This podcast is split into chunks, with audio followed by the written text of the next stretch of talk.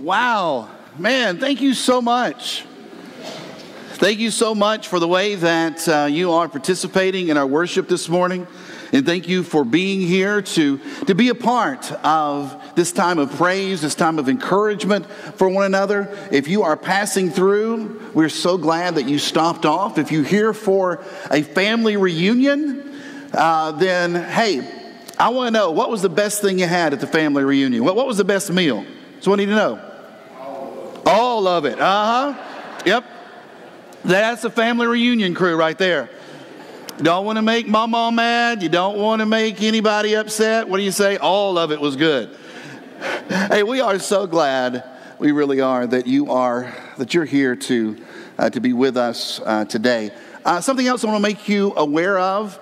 Uh, this past Wednesday night, Caitlin Cruz was baptized into Christ. Um, I don't know if Caitlin is helping. Caitlin, are you in here? are you helping with Kids Praise? I think she's maybe she's in kids praise. I see Dad going kids praise. That's where she's at.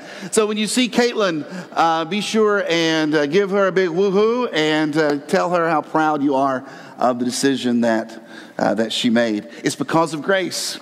It's because of grace that we are able to uh, woohoo. It's because of grace that we celebrate whenever anyone says, you know what, I want to place my trust for my salvation for my past, my present, my future in Jesus Christ.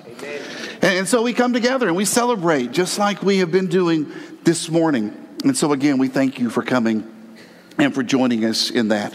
I want you to do me a favor, if you would. Um, go ahead and open up your Bibles and find in your New Testament the Gospel of John, Matthew, Mark, Luke, John. And go ahead and turn to chapter 4. I want you to get there and uh, I want you to go ahead and turn there so you can have that and so you can go ahead and mark it because we're going to dive into that particular text here in just a few minutes. Uh, but while you're doing that, I want you to think about this. For those of you who are married, I want you to think about the, the invitation that was given to you when you were asked to when you were asked to be the bride or maybe in today's modern times when you were asked to be the groom. I don't know. Whoever it was that proposed, whoever it was that said, you know what? I want for you and I want for me to be together forever. Will you? Can we? Let's go. Well, whoever it was, I want you to think about that setting, okay? I want you to think about how all of that transpired. Now, there have been some really wild proposals through the years. There have been some crazy things, and, and more and more, the whole proposal deal is becoming, you know, like must see TV, right? Because now you can't just go and take your sweet thing somewhere and propose in the, the privacy of a, a very special restaurant or location that has some meaning to you. No, you have to take your special someone out somewhere where all the family can hide behind trees and rocks and walls and video from afar, all right? And, so that you can have this, this special moment that can then be shared on social media for everybody to see. Now, I am just glad that nobody jumped out from behind a tree when I proposed to my wife. I'm glad that my parents weren't, weren't hiding somewhere. I'm, I'm definitely glad that her parents were not hiding somewhere. But I remember Tanya and I, we were in Auburn, and I had taken her to get Toomer's lemonade. Now, if you're not from Auburn, you don't understand how special that lemonade is. It is the nectar of the gods. It is what is served in communion at churches there in Auburn. It is, it is, I, now, some of you think, is that true? Yes, it is. No. Um, it is so good. And, so on this special night, I had the ring in my pocket. I told her, I said, hey, look, I want us to go and I want us to get some Toomer's lemonade. And I want us then to, to walk around campus together. And, and there we were with our Toomer's cups and, and we were slurping on that great lemonade. And we made our way to Samford Hall, which is a prominent building right there at the front of, of campus. And I took her to the steps and we sat down and enjoyed our lemonade. And we talked and laughed because I've always been funny. And as the chimes began to sound, 8 p.m., it was the moment that I had been waiting for. And so I, I reached into my pocket and I, I got down on, on one knee and I, I looked at her and with all the love I could muster, I said, Will you marry me?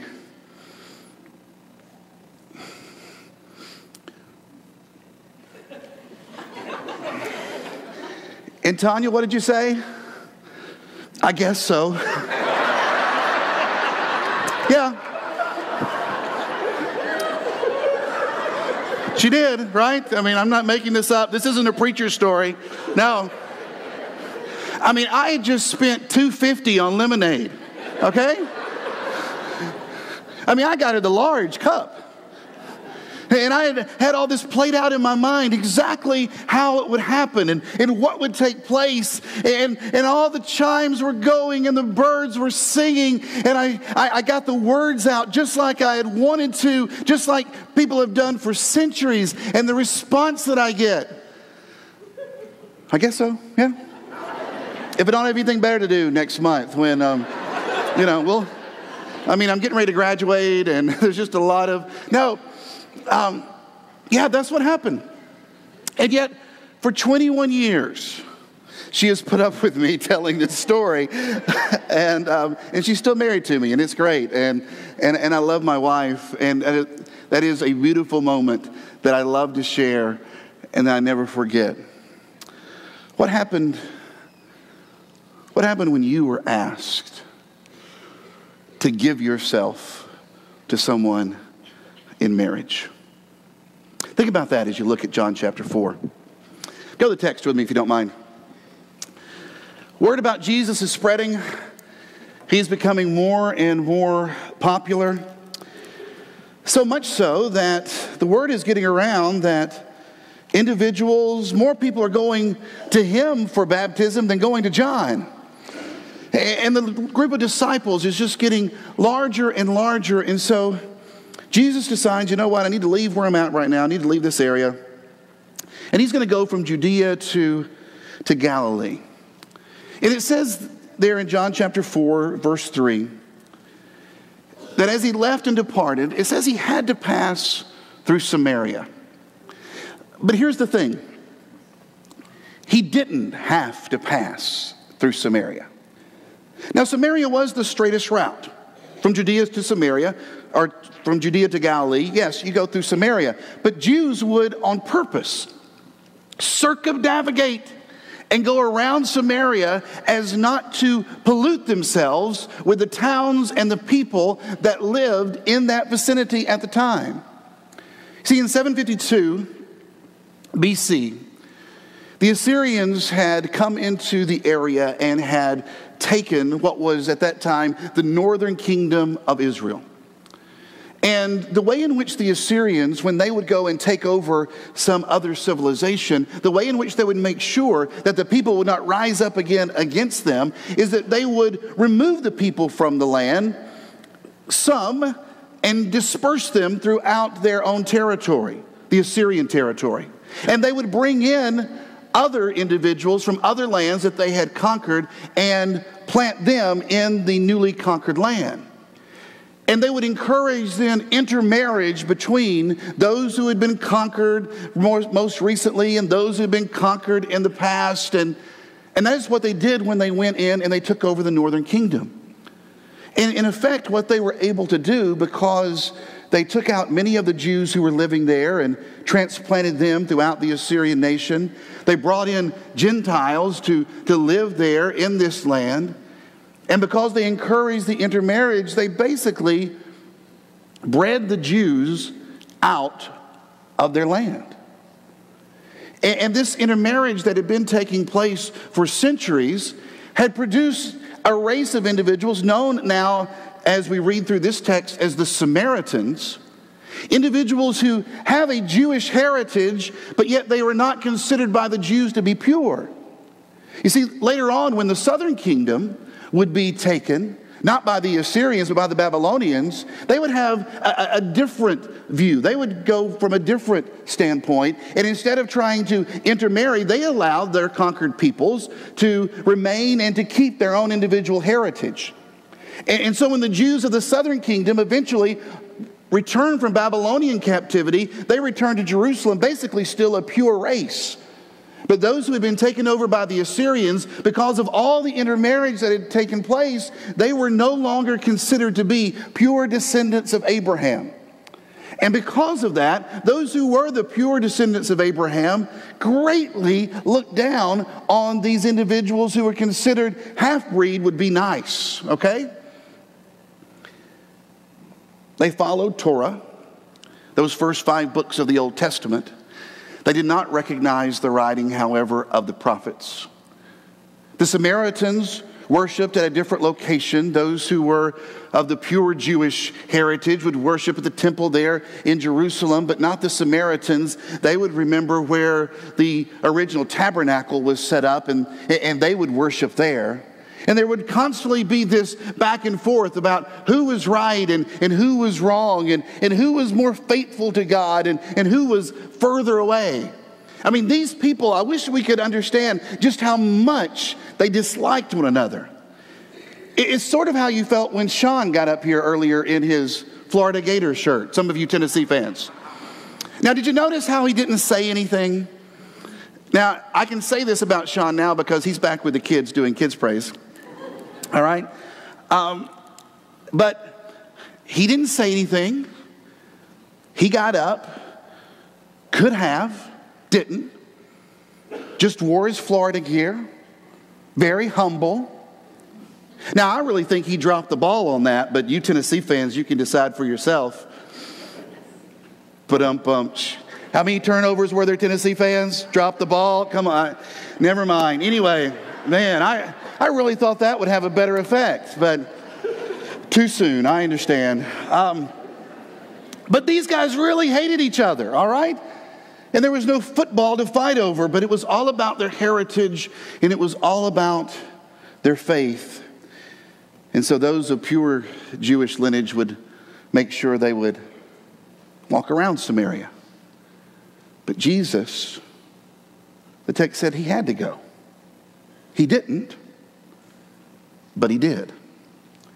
And while he was going on this journey, after a while he became tired and he sat down at a very famous location that is known as, as Jacob's Well. It's an area where the patriarch Jacob would give that land to, to Joseph. It is an area where, for, for centuries, those who were the descendants of the Hebrews would look to this place as being this is our this is our heritage. This is our, this is our past.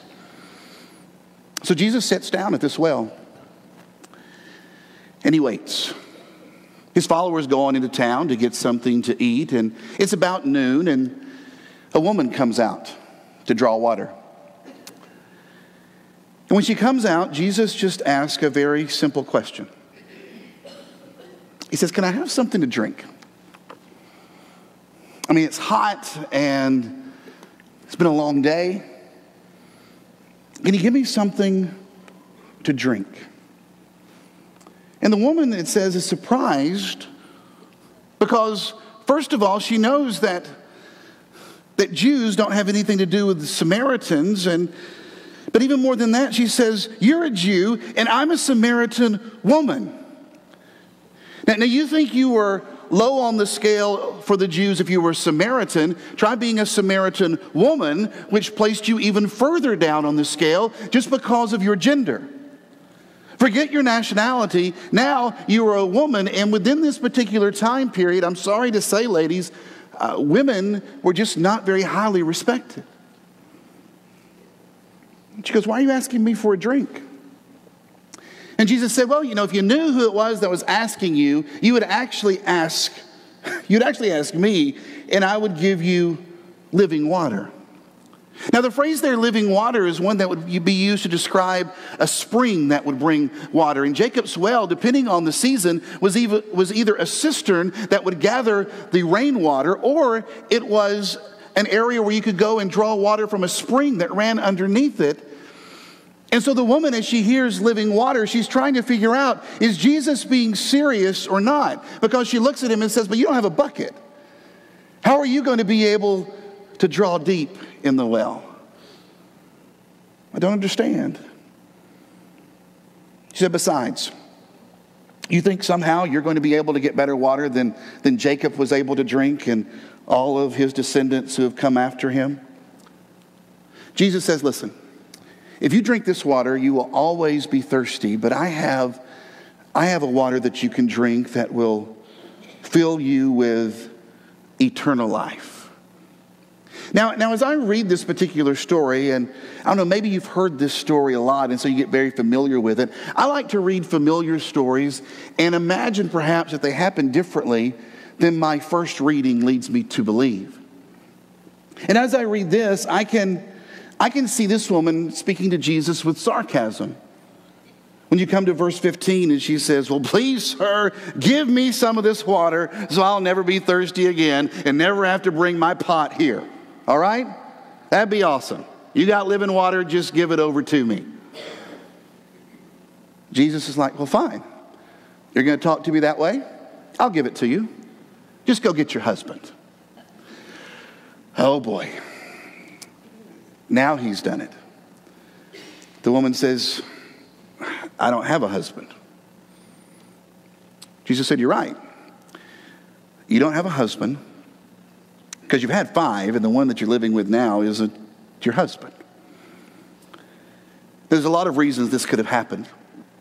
Oftentimes, we just read this and decide, well, this woman, man, does she have some very loose morals? But understand that within this particular time period, it was not unusual. In fact, Jesus would speak of it himself that if your husband died, the next in line in the family, the next male, would be responsible for, for caring for you. I mean, it's not without the realm of imagination to think that for whatever reason, different males within the family of her original husband had died, and the other men had taken her in, married her, but now this one was just giving her a house to live in, a bed to sleep on. It could be that she had run into some very bad luck. And that individuals that she had been married to, that for whatever reason they had died off, and she was still left. Oftentimes we think of her as some young woman walking out to the well, but maybe she is an older woman who is coming out struggling to get the water because of the age that is upon her and the way that she has tried to care for herself through the years as time after time those that she has depended on have have died or maybe even left her. Have you ever thought that perhaps this woman is the one that had been left? and not the one that had been doing the leaving. Jesus said, You're right. You've had a lot of husbands, and you don't have one right now. She says, You must be a prophet. you must be a prophet.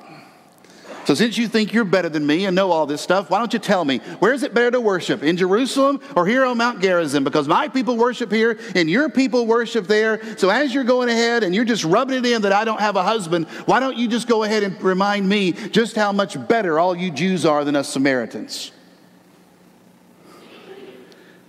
Jesus says, Dear woman, there's a time coming when it's not going to matter whether you worship the Father on a mountain or in Jerusalem because the Father is spirit. And those that worship him are going to worship in spirit and in truth. She says, Well, look, I know that there's this guy, this, the, the Messiah is coming, and he's going to answer all these questions. He's going to answer all these questions, and we'll know it all then. Trying to end the conversation, trying to be able to draw her water, trying to be able to go about her business. And then Jesus says, Hey, it's me. I'm the Messiah. I'm the one. It's me. Now, it's about that time that the disciples come back. And if you read there in your text in verse 27, it says that they were shocked to see Jesus talking Not to a Samaritan, but to a woman. Our teacher's talking to a woman. Everybody knows you're not supposed to talk to a woman. Everybody knows that you're not supposed to put your eyes on to a woman. Everybody knows that that you're not supposed to engage in this type of public display? What is it? We've already had to come to Samaria. We've had to walk into Sychar to get food and have to be contaminated by all these things that Samaritans do. And now we come out and Jesus is talking to a woman. We're going to be the laughing stock of everybody. Well, why don't you go ahead and ask him, Peter, while he's doing it? I'm not going to ask him. You ask him. If you want to know why he's doing that, you ask him. But nobody would ask they wouldn't have the chance. The woman rushes past them as she hurries to the village. And she runs and she says, I want you to come and see someone who has told me everything that I have ever done. See, somewhere within this discussion, we're given just a brief glimpse, but apparently there was more conversation that began to go on. There was more back and forth between Jesus and the woman. And perhaps the sarcasm that she first had was melted away as Jesus would talk about the different relationships that she had been in, the circumstance that she found herself in right then and there, the, the just the difficult standing that she had within her society. And so she races back home. And everybody that she finds, she says, Hey, I want you to come and see somebody. Come to the well. Come to the well. And I can imagine people saying, We don't need any water. We're good. No, no, no, you don't understand. I want you to come to the well so that you can meet the one who gives life. I want you to come to the well so that you can meet the one that truly is water. And she is back talking to all the townspeople and encouraging them to lay down whatever it is that they're doing and walk out to the well. The disciples say, Jesus, you want something to eat? And he goes, I'm not even hungry. I'm not hungry because I have some food that you know nothing about. And they're looking around going, All right, who snuck Jesus some food? All right? Who put something in Jesus' satchel that we didn't know about? And Jesus said, It's not, has nothing to do with that. Has nothing to do with all. He says, My food, my nourishment comes from doing the will of God who sent me. And my nourishment comes from finishing his work. And he tells his disciples, I want you to open your eyes and I want you to look around you because the fields, they are ripe to harvest. You've gone and you've picked up some bread, but I want you to know something that what you really need to be focused on, what you really need to be picking up are these lives and these individuals, these men and women who are around you, who are coming right now. And so the people came. They came to the well. And because of that, the text says that many Samaritans from the village believed because of the woman's testimony. Now, there's a few things that just strike me as being kind of really wild with this particular text. I want you to think about something. Normally, whenever you read a story of Jesus, doesn't he, doesn't he usually do some kind of great miracle to inspire and awe people and have them be amazed? Do you understand the only thing that says amazed anyone in this text was the fact that he was talking to a woman? And they were amazed. Normally, somebody's raised from the dead. Normally, there's some kind of disease that's healed, and people decide that they are going to praise God because of it. All Jesus does here in this story is, is tell a woman that there's a time coming where it's not going to matter where you worship. It's not going to matter where it is that, you, that you're living, where it is that you are. There's not going to be this separation. All he does is listen to a woman talk about her past and her present, and then she decides to run off. She decides to run off and tell everybody, "Look, I want you to come and meet the one that I have that I have met." You say, "Why does she do that?" Remember earlier I asked you to think about your marriage proposal? There's something going on here within this story that oftentimes I, I think we miss. When the woman comes to the well and Jesus says, Can I have a drink? It harkens back to to Genesis chapter 24. And that was when Father Abraham, Father Abraham, that, that man of faith, that, that Hebrew patriarch and icon, he wants, to, he wants to help his son find a wife, but doesn't want him to have a wife among the local people where he's now living. And so as custom, he, he gets one of his servants and sends him back to his own town, to his, to his own land. He says, I want you to go and I want you to find a wife for my son. And so the servant does as he's told, and he, he returns to the, to the ancestral home of Abraham, and he goes and he waits outside the town by a well. And there he prays. And he says, Lord, if if you will just grant me this wish, he said, may, may the woman who comes out and ask, and I ask her for a drink, and she says yes. And if that woman says, I'll feed your and water your camels too, then may that be the woman for my Lord, for my master. And the text there in Genesis chapter 24 says, no more than he had prayed the prayer, here comes this beautiful woman, Rebecca. And apparently, she had on her social media profile enjoys long walks in the desert and hydrating livestock. Because she comes up and says, Can I give you a drink? And may I water your camels? And the servant thinks to himself, Yes, this is the woman. This is the answer to my prayer. Because she has come out, I have asked for a drink. She has replied in kind. She has watered my camels. I am going to take her back to my master. It was a proposal at the well that all began over a conversation with water. Same thing would happen. Jacob would meet his bride, Rachel, guess where? At a well. So we shouldn't be surprised as we read in this particular story how that Jesus goes to Jacob's well, a time where he didn't have to, but he had to, and he waits, and a woman comes, a woman whose, whose lineage they had married all the wrong people, they had had all the wrong husbands, a woman who had had five husbands herself, and the one that she was living with now was not even her husband. And she approaches this well, and a man says, Can you give me something to drink? We read it and think that Jesus is just thirsty. Actually, what he's doing, he's offering her a proposal. Or do you think it's just by chance that the church is referred to as the bride of Christ? You see, you read this story and you learn that you are not defined by your nationality, your gender, or your religion. You read this story and you realize that there's something bigger going on in Jesus' message about wanting something to drink. There's something more going on than just conversations about where it is that we can worship.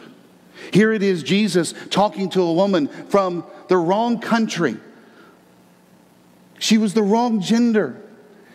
She worshiped in the wrong place. And yet Jesus said, Because of grace, I want you to be mine. You read this story and you cannot escape the fact that your past no longer dictates your future. Here was a woman that had had all kinds of struggles, and you can decide which reason it was that brought her to the well at noon instead of earlier in the day. Is it because none of the other women wanted to be with her because of her immoral lifestyle? Is it because she had to return for a second time to the well because everything else had ran out?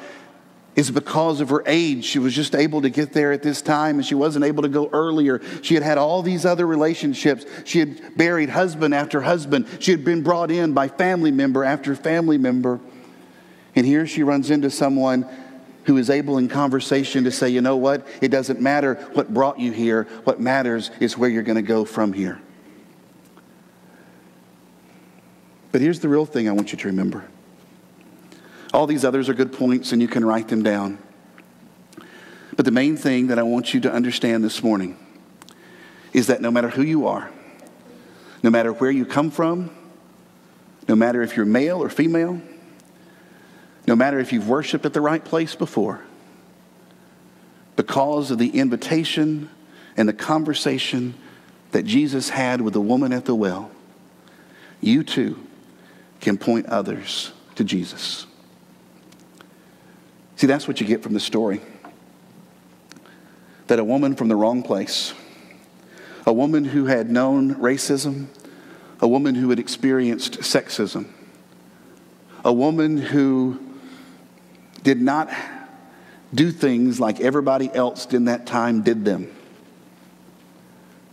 She was still able to do one thing go point other people to Jesus. And because of her testimony, people believed. So, friend, don't tell me that God can't use you. Don't try to tell me that your past somehow negates service here and in the future. Don't try to bring up how you were raised and, and what you used to think and what you have already always been taught because you can still point people to Jesus. And it doesn't matter what society says about you. It doesn't matter what your family says about you. It doesn't matter what the church that you go to says about you. What God says is that because of grace, you can share the story. You see, I got down on one knee all because I invited my wife to be to share some lemonade. And guess what? Every time we go back to Auburn, you know where we go? We go to Toomer's and we get some lemonade. And every time I drink it, I think about the bride, my bride to be, who said if she didn't have anything else better to do, she'd marry me. and I hope from now on, as you read this story, you'll remember something. That when Jesus asked the woman for a drink, He's talking about more than water. He's asking her, Will you be mine? I think I know what her answer was. And so let me ask you this morning I can do this because of grace. Will you be the bride of Christ? If you will agree to that, then why not come and be baptized this morning? Why not come and say that you believe that Jesus Christ the Son of God this morning? Why not come and repent of all the other husbands, all the other wives, all the other things that you have done in the past trying to fill that void? Why don't you just come and drink? Let's stand and sing.